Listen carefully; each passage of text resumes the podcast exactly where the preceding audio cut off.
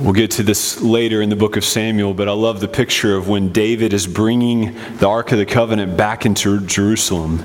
And he takes it just a few steps, and he stops, and he prays. So before we go any further, let's let's pray and ask for the Lord's blessing and the Lord's help once again. Father, we have sang, we have prayed, we have read that we need you, that we need your help. And Lord, I echo that prayer. I pray, Father, that you would meet every need of every heart that is here tonight. Father, I pray that you would accomplish your purpose. We know that you're accomplishing your purpose for the world and for history, but Father, we want you to accomplish your purposes at Trinity and in each heart and in each home that is represented here tonight. So, Father, that's something I can't do, so I ask that you would do it. I pray that my words would fall to the ground, blow away, and be forgotten. We want your words. We want to hear from you. So let your truth take up residence in our hearts tonight. And as we move forward from this place, we pray. Amen. Well, when I was a kid, I had a group of guy friends. We had the exciting experience of being close friends all the way from kindergarten, really some of us from preschool, all the way through high school and through college, and, and remain close friends today. One of the things that we love to do, especially in middle school and high school, is we love to play play basketball. Most of us, we were all on the same school team, we were on the same church team, and, you know, for there's this period where, as we were all developing, we were kind of all about the same skill. You know, we, so, someone would grow a few inches, and he'd have the advantage, and then someone else would, you know, learn a new post move, and, and, and you know, that was how it was for a while, until one day, my buddy Jonathan, and don't, you don't know him, don't tell him I told you how good he is. He would appreciate that too much. Um, But he was way better than all of us, and it just happened overnight. And when I mean way better, I mean I mean way better. He went on to play college basketball, and, and that we reached this time where he was so good that he was ruining the games, right? He couldn't even really play with us. It was like, you know, watching a pro player play with, you know, high schoolers. Like, it's like, I mean, what, use one hand or something? And that and that's kind of how it was, but we adjusted. We, we all knew this. And so we used to play this version of, of basketball called twenty-one, where it's kind of each person played for themselves. And so we started to we started playing this rule, set of rules where Jonathan had to score twenty-one, but we only had to score thirteen, right? And he would still win every he would still win every time. It wouldn't matter what the handicap was. We had to keep changing the rules to make it to make it fun. And you see, because Jonathan was so much better, and you've got to promise never to tell him this, right? uh, because he was so much better, and because he was so much faster and so much stronger, the handicap didn't matter. In fact, I think he even liked playing with the handicap, because he wasn't just proving that he could beat us, you know, fair and square, twenty-one versus, you know, twenty-one. He was proving that even when the odds were stacked against him, he could still beat us. And beat us he did. Throughout the book of Samuel, and really throughout the Bible, we see time and time again that God likes to work with a handicap. Or maybe we should just say a perceived handicap, right? He likes to work in ways that are creative to display his glory and his power. God is so powerful. He is so great. He is so much stronger than the nearest competition. He is beyond his enemies or any obstacle that could ever be imagined, that he likes to work in ways that highlight his strength.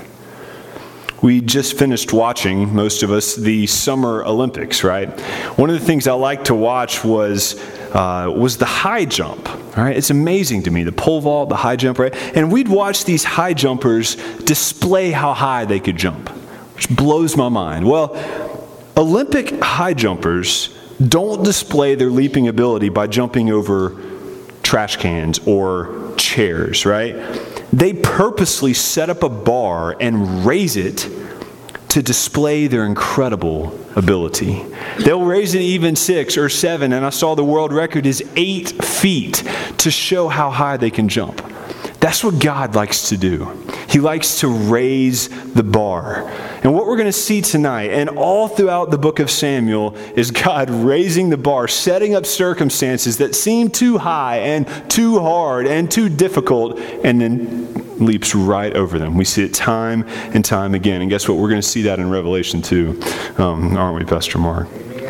But the main idea that's before us tonight is that God permits His people to endure hardships and to endure difficulties so that we would see our need for a Savior and to cry out to Him who alone is mighty to save. God is always working behind the scenes, but He usually doesn't work in the way that we would expect Him to. Instead, He often waits till things seem completely hopeless and then steps in to save His people in miraculous and stunning fashion. God does this to help us make sure that we don't steal His glory, and so that we will learn that it is not by strength and not by might that men prevail, but by trusting in the Lord. Last week, we began our study of the book of First Samuel by zooming way, way back. We began by thinking about the theme of kingship, how the, how the theme of a king, or should we say the king, is developed all throughout the Bible, particularly from Genesis. We see it at the very beginning, God, the king, right? And how that develops all the way up to First Samuel. And we saw lots of interesting pieces about God's plot line, and they're going to help us understand Samuel as we as we move on. So if you missed that, you might want to you might want to check that out on the on the web. But perhaps the most important thing that we saw was this Old Testament promise that God made to Adam and to Eve and to Abraham and then to Noah and then on to Israel. That even though mankind has rejected God as their king, this is what we call sin. Even though mankind has rejected God as the king, God has set in motion a plan to make it right. God promised that through the seed of a woman, He was going to send a baby into the world. And this baby is going to be and is the true king. This king would come to earth on a rescue mission, to gather His people, to conquer their enemies, and to give them a land, to give them a home in His kingdom. But this kingdom would not come in ways that people expected. No one expected it to come with a donkey or on a cross. Not even the angels expected this. But we're getting ahead. We in First Samuel are picking up on the middle of the unfolding of that story. Now tonight, I'm going to try to make it all the way up through chapter two, verse ten. And so what I'm going to do is I'm going to read the sections as we come to them. And I'm going to try to give you some narrative hooks or some plot points that, that you can maybe hang some important points on as we go. One of the first plot points, one of the first narrative hooks is one, something we also talked about last week, and that's what we could call unimpressive beginnings, right? Let's look down at chapter one, verse one. Here we go on the big names. There's a certain man of Ramathim, Zophim, of the hill country of Ephraim, whose name was Elkanah, the son of Jerahim, the son of Elihu, son of Tohu, son of Zuph, an Ephraphite. He had two wives. The name of one was Hannah, and the name of the other, Peninnah. And Peninnah had children, but Hannah had no children. Now, last week, we started in verse one, and we saw that the story of First Samuel has very unimpressive beginnings. And in fact, they are so unimpressive that that is part of the point. That is noteworthy to us. The story begins with a man named Elkanah, Elkanah and his family from Ephraim. Now, we've already worked through this last week, but what's significant about this family is that they are insignificant. One commentator I read, I think he exaggerated the point a little bit by saying that this is a, that this family, is, that they're nobodies from nowhere, right?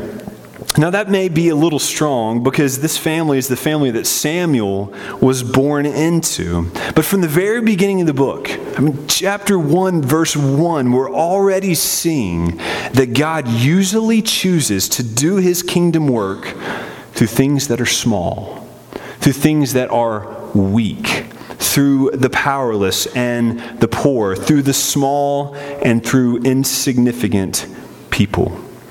And so that's what we see right away in verse one. But we also see that n- not all is well in the home of Elkanah.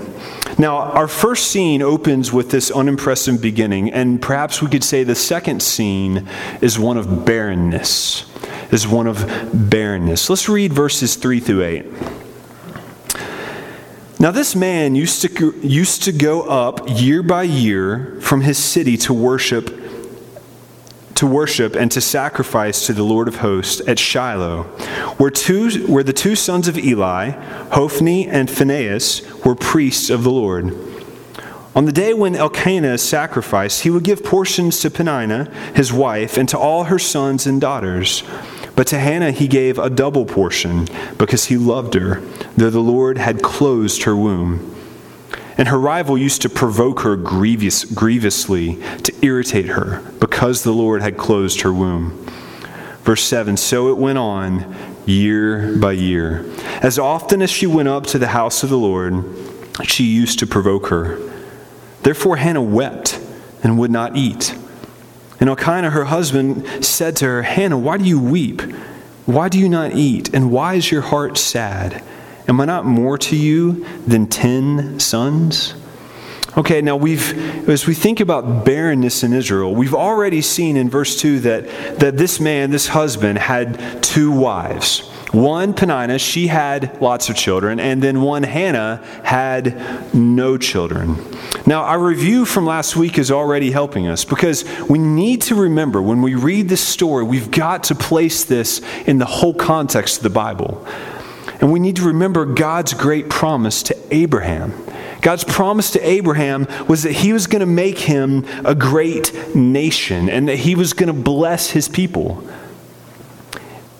Now, for them to be a blessed people, don't there have to be people? They have to have they have to have children, and we see this moving throughout the Old Testament narrative, this this seeming obstacle of childlessness. Where are the children going to come from? We see all this barrenness, and we see it yet again. And what's going on in this household is the opposite of blessing.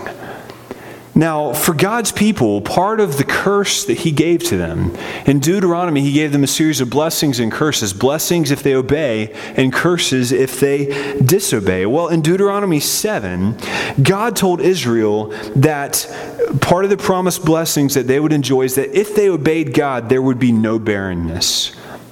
Deuteronomy seven fourteen says, there shall not be male or female barren among you or among your livestock. Yet here we have an Israelite woman who is childless. And as we'll see in the coming verses, Hannah is actually the righteous one. She is the righteous figure, a woman of incredible faith, and yet she is barren, without children. And her evil rival has many children. And so already we get this clue, and this is an important clue. We have to read carefully. It's an important clue that this is no ordinary barrenness. This is not normal. There's something greater going on here. And down in verse six, we have another clue, even perhaps a bigger clue. Why was she barren? The Lord had closed her womb. This was God's doing. I think that it's one of the major clues that we have to help us see that Hannah's barrenness was something bigger than just one woman unable to have children. There were probably many women who were unable to have children in, in Israel. But we see that this is pointing to something significant. Hannah's situation was a sort of parable about Israel's spiritual condition. Now, she was literally barren. I'm not saying she was not barren. She was literally barren, but that barrenness is pointing to us the fact that Israel herself was spiritually barren. I think this is why the names of Eli's deadbeat sons, the priests, are mentioned this early in the text, to point to us what the spiritual leadership is like. Now, we'll see more about them later, but suffice it to say for now that the two priests The two, these two priests of the Lord, men who were to lead Israel in their worship of God, were incredibly wicked and immoral people, and God eventually breaks them into pieces, as we will see later. And one of the things that we've seen throughout the history of Israel is that as the leadership goes, so goes the people. As the leadership of Israel goes, so goes the nation. And so Israel as a nation was spiritually barren. You remember last week, this is why we reviewed what was going on in Judges. Judges ends where First Samuel picks up. It, it's, there's actually some, some, over, some overlapping, and Judges ends in what? In darkness. An incredible spiritual darkness. And even though Elkanah and Hannah were righteous, they were something of a remnant of God's people, people who still worshiped Yahweh. So for us, as we're reading, this is giving us, hopefully this is getting the wheels churning, that some questions should be coming to mind. Now, we know the end of the story, but think about how this is unfolding. Is, is God going to abandon his people? Is God going to keep his promises? Because we have this refrain of the Judges that is ringing in our ears.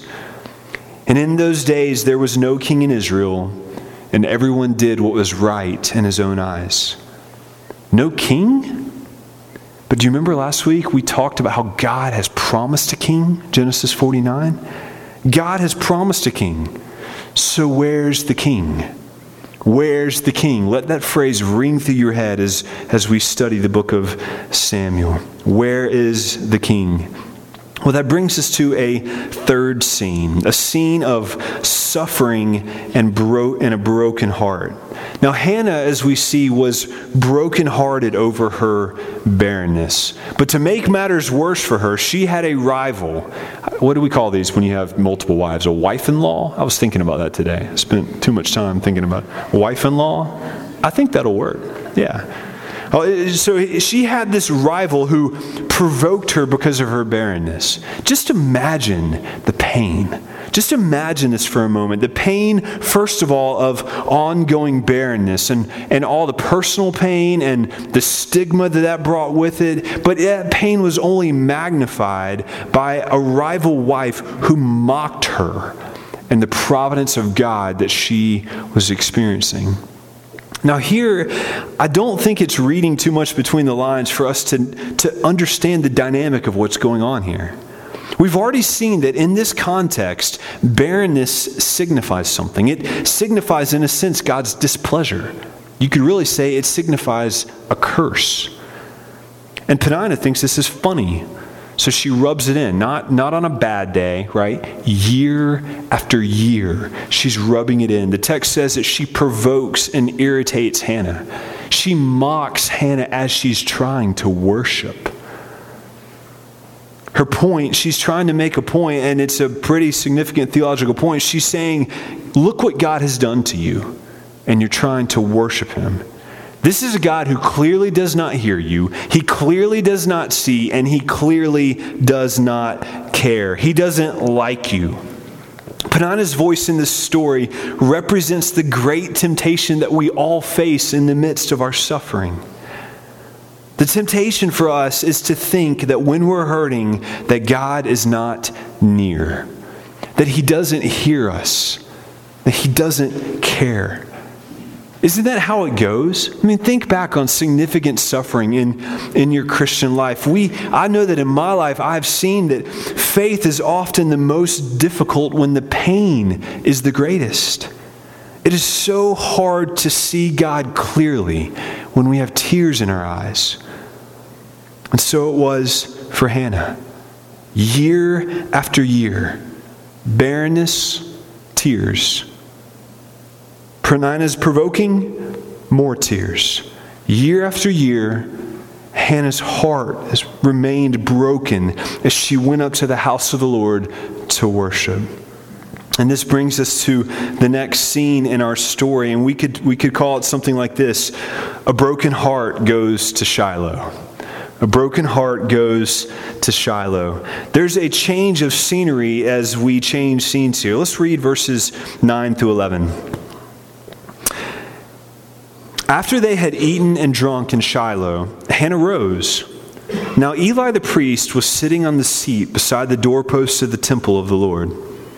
She, Hannah, was deeply dep- distressed and prayed to the Lord and wept bitterly.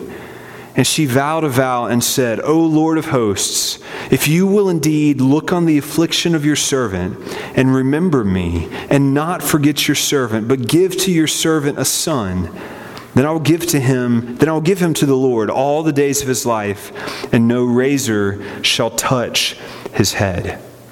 Now, all of a sudden we have a A change in the story. Our characters have made their way to the location of the tabernacle. This is at Shiloh. It's where the temple would eventually be built. And Hannah, who has been suffering for years, she's taking action. Notice that. She is taking major action. As it turns out, that the action that Hannah takes, and it's interesting because you get this picture, Eli the priest, he's sitting, and Hannah is rising up to pray, right? The one who should be acting is sitting by idle, apparently getting fat, we'll read later, and Hannah is crying out to the Lord. As it turns out, the action that Hannah takes changes the course of her whole life, and it changes the whole course of Israel, and guess what? It has changed the course of our lives. Verse ten, the text says that Hannah prayed to the Lord and wept bitterly. She didn't wallow in her misery. She didn't aim her revenge at Peninnah. She didn't drown her grief in some sort of earthly distraction. She didn't turn her back and hide from God. Hannah ran to God again. Again.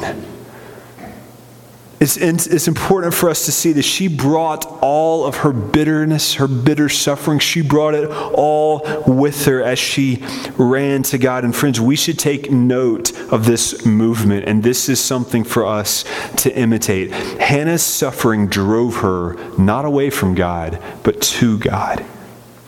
Which means that we can pause for the first of what I think will probably be a dozen times in this book and reflect on the glorious reality that no matter how bleak our circumstances look, no matter how dark your future seems to be, child of God, you are never without hope.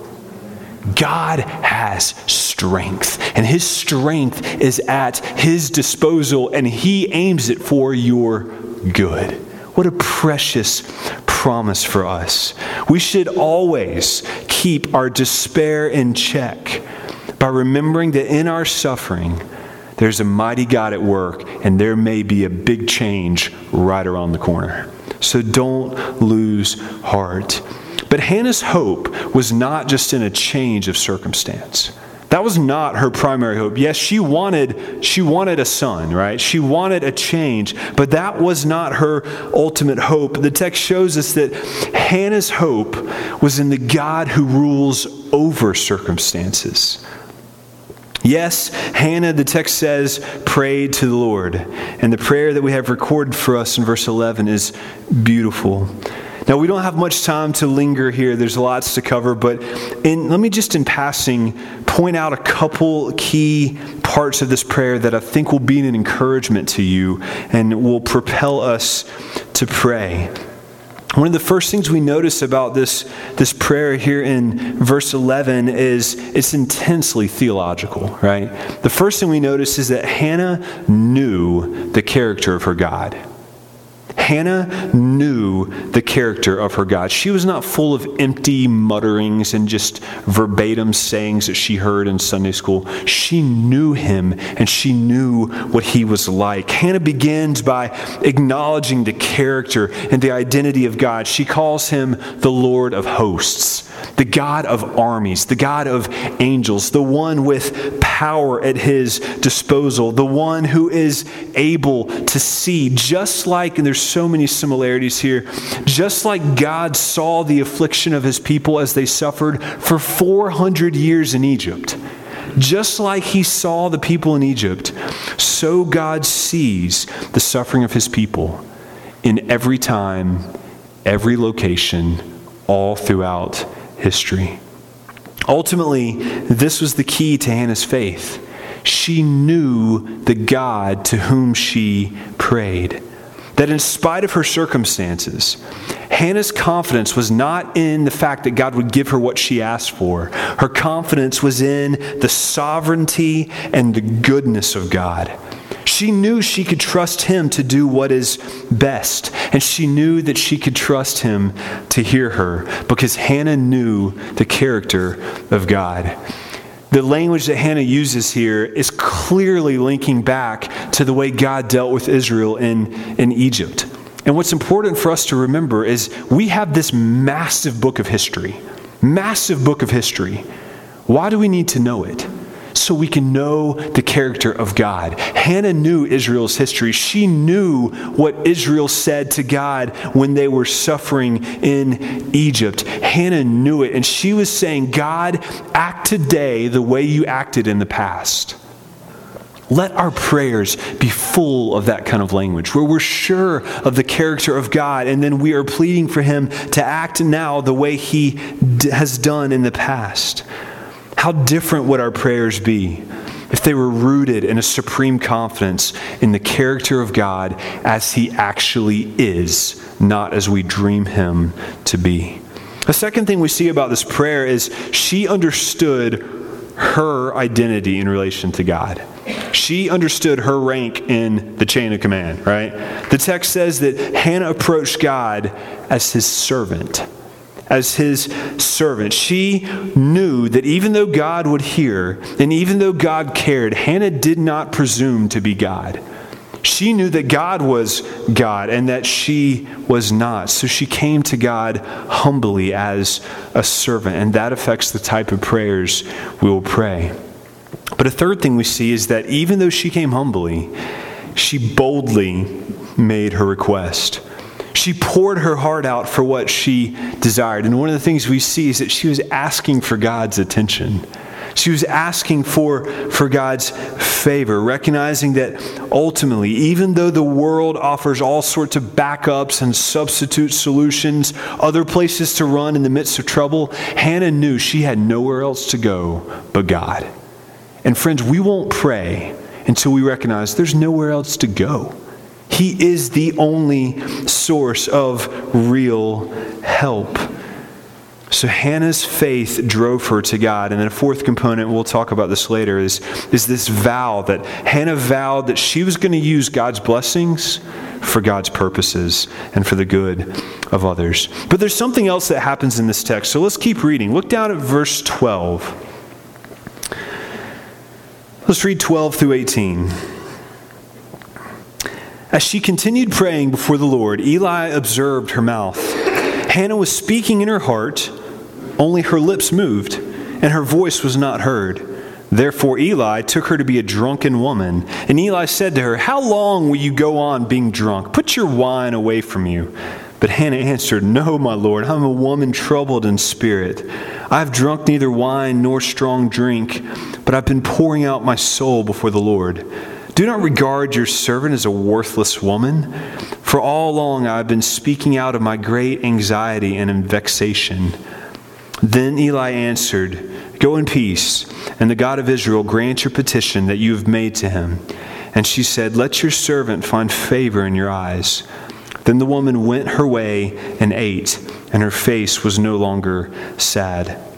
There's lots of things to notice here, but one of the things we notice is now we have this new character that's coming on to the scene. The character is Eli, the, the high priest. He's the father of Hophni, Hophni and Phinehas, right? The, the, his two sons who are also priests. And even though his sons are the real villains of the temple, their father isn't given a whole lot more credit. He's not that much better, because here we have the high priests, right? The guy, the religious guy, mistaking desperate prayer for drunkenness. I mean, he's rebuking earnest prayer, which is really ironic, because if you know the story, his sons were incredibly wicked and immoral, and he doesn't rebuke them. So he's rebuking the woman for earnest prayer, but lets his kids sleep with women in the temple, right? Do you see the incredible backwardness and the irony that's going on here?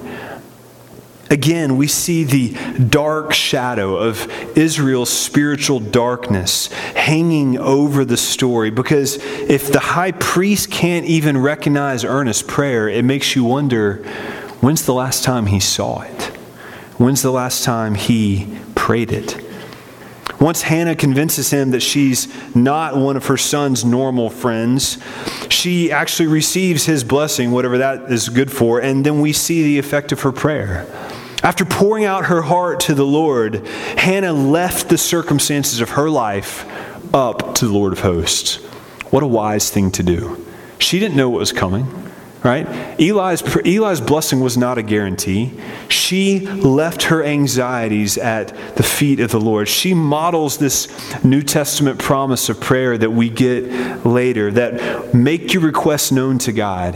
And once you do, the peace of God, which surpasses all understanding, will guard your hearts and your minds in Christ Jesus. Well, once again, as we come to verse nineteen, we're coming to a new stage in the story. We could perhaps call this one, God's up to something. God is up to something.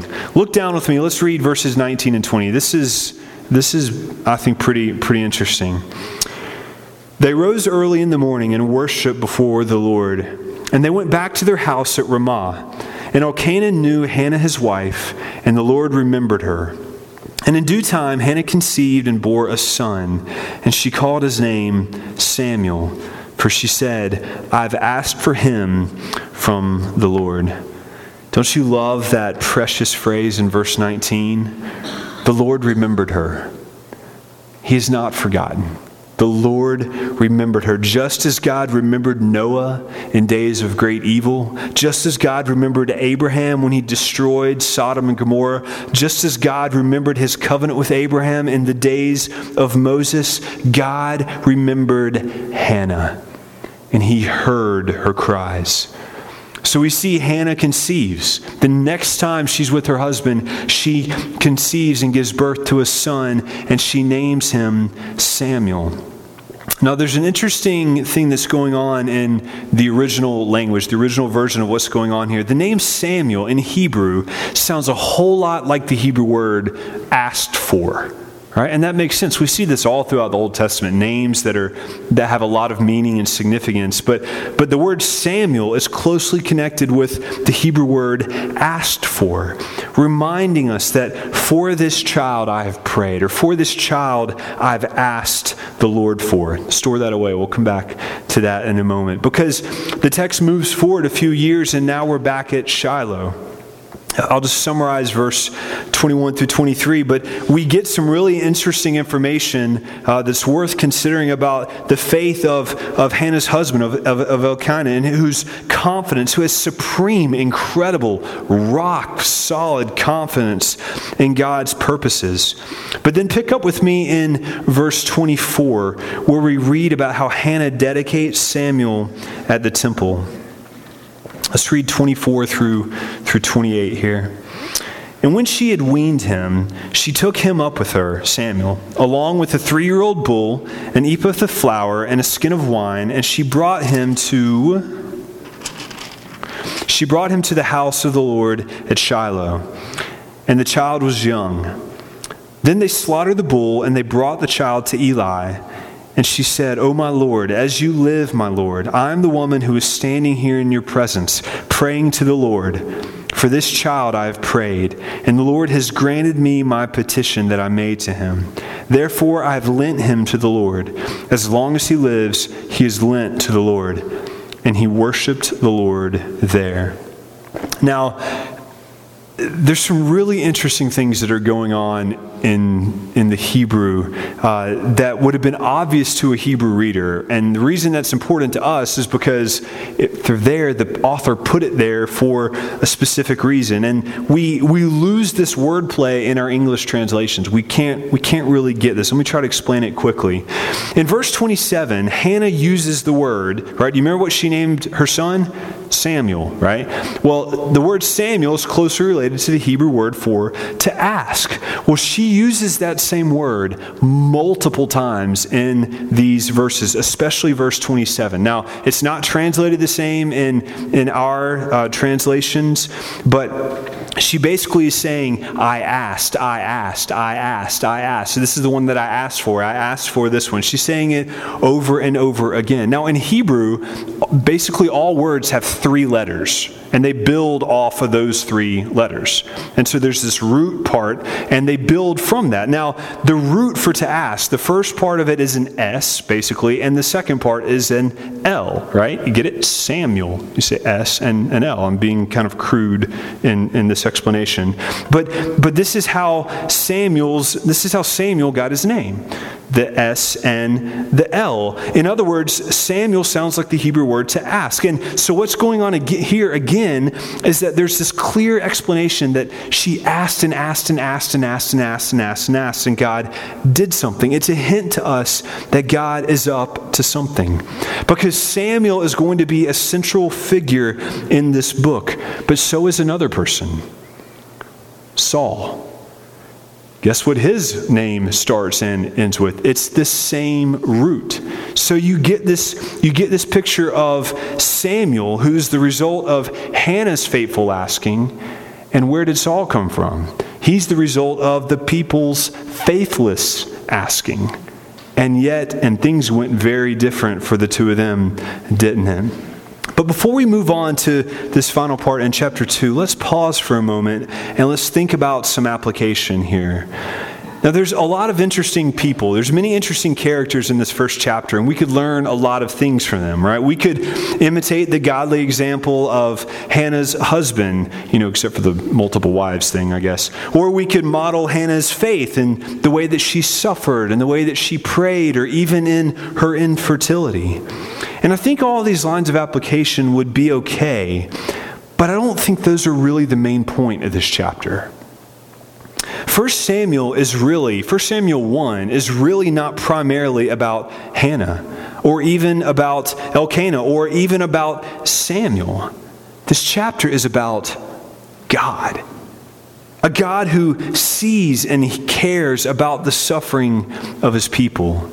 A God who hears the cries of the lowly who humble themselves before him. And even more than that, this chapter is about a God who intervenes in history to accomplish his purposes and to keep his promises. And even though God's people are going to reject him as king, and they're going to ask for Saul, God is preparing the way for his true king through Samuel, the one that Hannah asked for. Now, one of the ways that we know this, one of the ways that we can tell that this is more than just about one family and one woman's suffering, is because of the prayer that she records for us in chapter two. The hymn that we read here, that Mark read for us, is it's a hymn of incredible importance. One of the things we should note, remember we talked about how First and Second Samuel are really just one book together, right? Well, First Samuel begins with a hymn, right, here in chapter two, and Second Samuel ends with a hymn.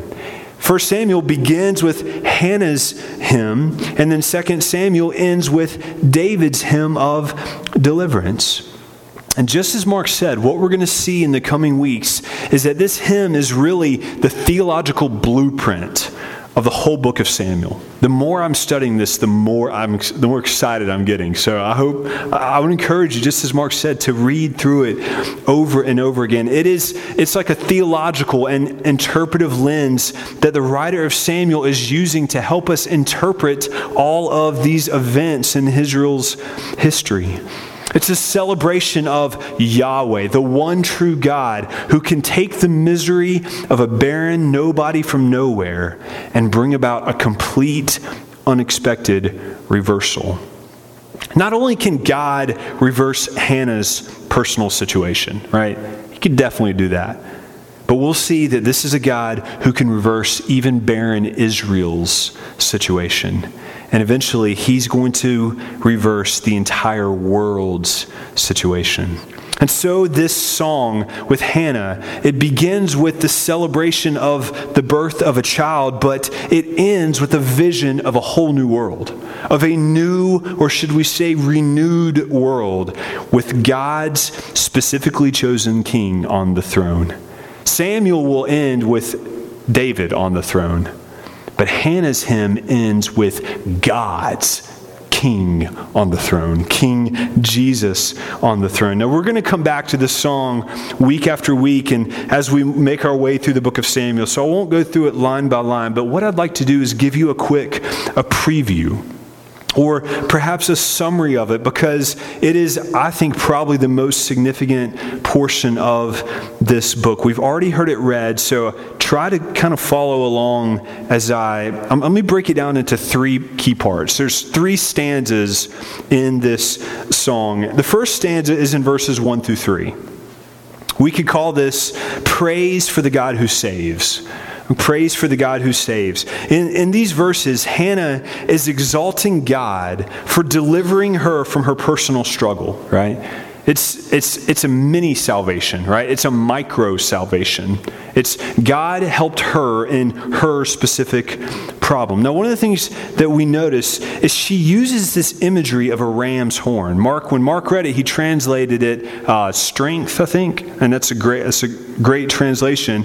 Um, but there's some imagery that's going that's going on here. She's, I mean, we don't think very much about a ram's horn. Even me from North Carolina, where we have rams, whatever. Um, but, but you see, for a ram, its horn is the instrument of its power. It's the instrument of its power. It's, it's its source of strength and protection. But what does Hannah say here in verse one? She praises Yahweh. Why? Because He lifted her horn. He is her strength. And we what we will see, and he, she goes on to say this in this song, and what we'll see throughout the book of Samuel, is that Yahweh despises those who raise their own horn. Yahweh despises those who make a name of, their, of themselves. God is not looking for people who stand tall. Saul was, what, a whole head taller than all of his peers? There's another tall guy in Samuel, isn't there? David fights him, I think. God is not looking for people who stand tall on their own strength. He looks for those who will stand on the rock, God. A second stanza we see, this is in verses four through eight. We see Hannah praise God, praise for the God who rules in unusual ways. Hannah sings about how God completely shatters all human expectations of how He should operate. Right? The strong are defeated and the weak succeed. Right, we will see a boy defeat a whole army.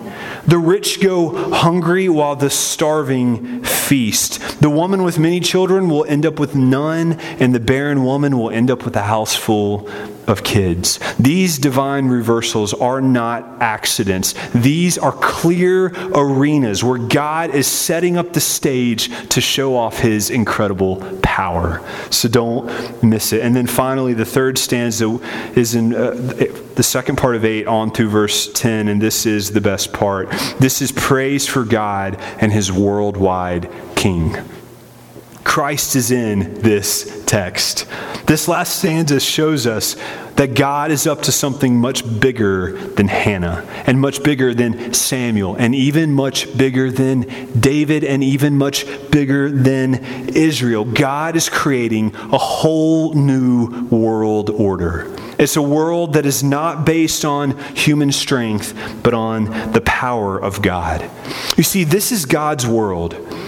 He's going to judge it, and He's going to rule it because He made it.